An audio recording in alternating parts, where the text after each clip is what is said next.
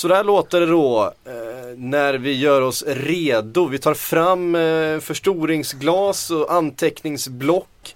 Eh, den här lilla, lilla, vad heter det? Taktiktavlan tar vi fram också, för nu ska det ritas när Kalle Karlsson, chefsscout och fotbollsideolog i Sillypodden, eller från Brasilipodden, ska göra sin... Jag sätter mig här och ritar, sin... får vi se om det går fram i podden. vad, vad, vad jag, vad Nej, jag, menar, jag, menar, jag menar att våra lyssnare ska ta fram ja, sina taktiktavlor ja, ja. så de hänger med på alla, ja, alla det turer. Det räknar man att de har framme hela tiden under ja. Sillypodden. Varsågod Kalle, vem är det du har scoutat? Eh, Herrera har jag scoutat, och då tänker jag alla såklart på Ander Herrera, men eh, det är inte han inte Herrera, och det är inte Mexikos förbundskapten Herrera som i och för sig förtjänar sin scoutrapport, för han löper ju lika mycket som spelarna under matcherna och är en oerhört stor profil under det här mästerskapet. Man kanske vänt, den största man faktiskt. Man väntar på att den här hjärtinfarkten ska slå till när som helst. Ja, den kan eh, slå till när som helst, känns det som. Eh, men det handlar om Mexikos mittfältare Hector Herrera, som jag blev oerhört förtjust i under det här mästerskapet.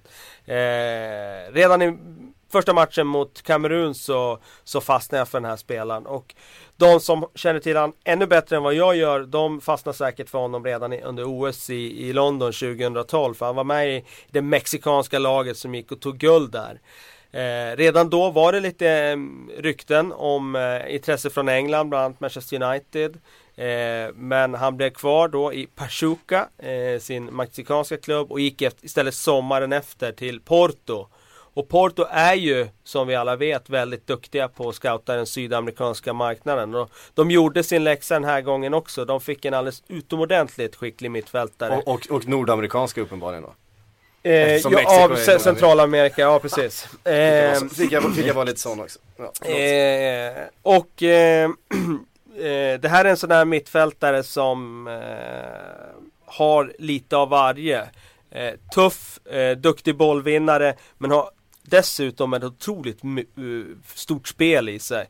Skicklig passningsspelare, och visar ju bara senast här mot Kroatien att han dessutom ett väldigt, väldigt fruktat distansskott. Han skickar iväg en vänsterkanon så, som eh, gjorde att eh, ribban darrade i, i flera minuter efteråt. Så att Hector Herrera är min spelare den här veckan, och jag utgår från att det kommer finnas väldigt stort intresse för honom efter den här turneringen. Sen är det ju som alltid väldigt svårt att förhandla med Porto. Den summan har ju stigit markant nu. Han köptes för åtta miljoner euro förra året.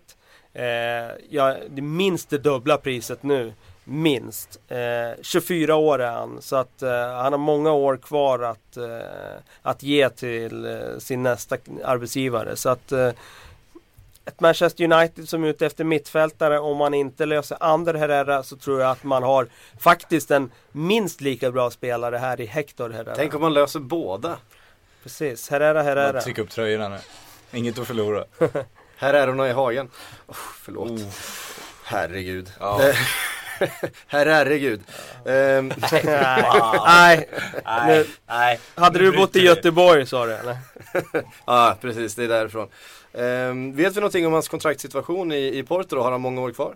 Eh, han eh, skrev ju på där i fjol. Jag tror att han signade ett fyraårskontrakt då. Så att eh, det är inget kontrakt som löper ut inom närmsta tiden. Så att eh, han, kom, han kommer att kosta rejält. Jag skulle tippa på en summa. Jag sa minst det dubbla. Jag skulle tippa på tjugo miljoner euro. Där, där landar det någonstans. Om, om det skulle vara aktuellt att köpa loss han. Ja, om de nu. För de ska ju släppa eh, Fernando. Precis. Och de har, jag har ju en tendens att inte sälja jättemånga spelare varje sommar.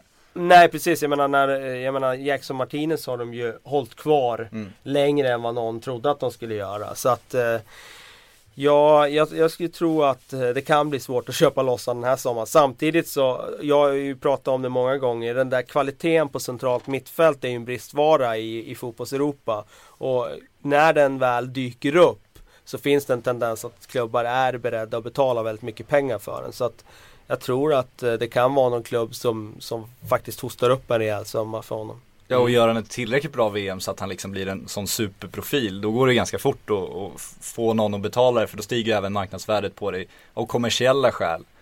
Vi har lite Salas och Zamorano och andra som inte var så jättestora innan, som helt plötsligt var liksom världsartister, som gör att det, det blir mer motiverat att betala de summorna. Mm.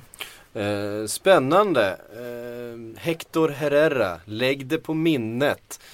Håll koll på dem nu då. Ja, precis. Det, Mexiko som ju kvalificerade sig igår. De har ju ett eh, underbart lag, Mexiko, måste jag säga. Alltså jag har blivit kär i det laget. Eh, redan i matchen mot Kamerun fastnade jag för Mexiko. Men då var det svårt att värdera hur bra är de. För Kamerun var ju så fruktansvärt dåliga. Och de var ju så oorganiserade. Så man visste ju inte, är det liksom Mexiko som gör det här otroligt bra? Eller är det bara Kamerun som är så otroligt dåliga? Men nu har vi faktiskt sett att Mexiko är eh, riktigt, riktigt bra. Och de har blivit, gått från att ha ett katastrofkval till att på kort tid få till det så här, eh, så här bra. Så att, eh, ja, håll koll på Mexiko.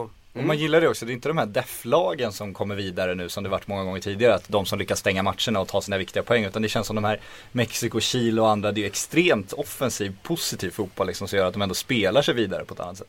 Ja, de har i alla fall intresse av att spela, alltså ställa om väldigt mm. fort och spela liksom rakt och snabbt framåt. Jag tror det är många fastnar för. Holland, sen är får, ju, Holland får vi kasta in där också. Sen är ju Mexiko ja. faktiskt ett, alltså ett reaktivt lag. Alltså de, de bygger mycket på att vara täta mm. bakåt. Parkera laget ganska lågt och, och sen ställa om snabbt. Så att det är inget lag som vill vara spelförande på det sättet. Men de blir roliga att se. Det är inte en John längst fram nej, som man lyfter på för det. Nej, precis. De är väldigt, väldigt duktiga på att spela sig ur situationer mm. efter backen. Och det tror jag folk fastnar för. Just då att man dessutom har den här speeden framåt.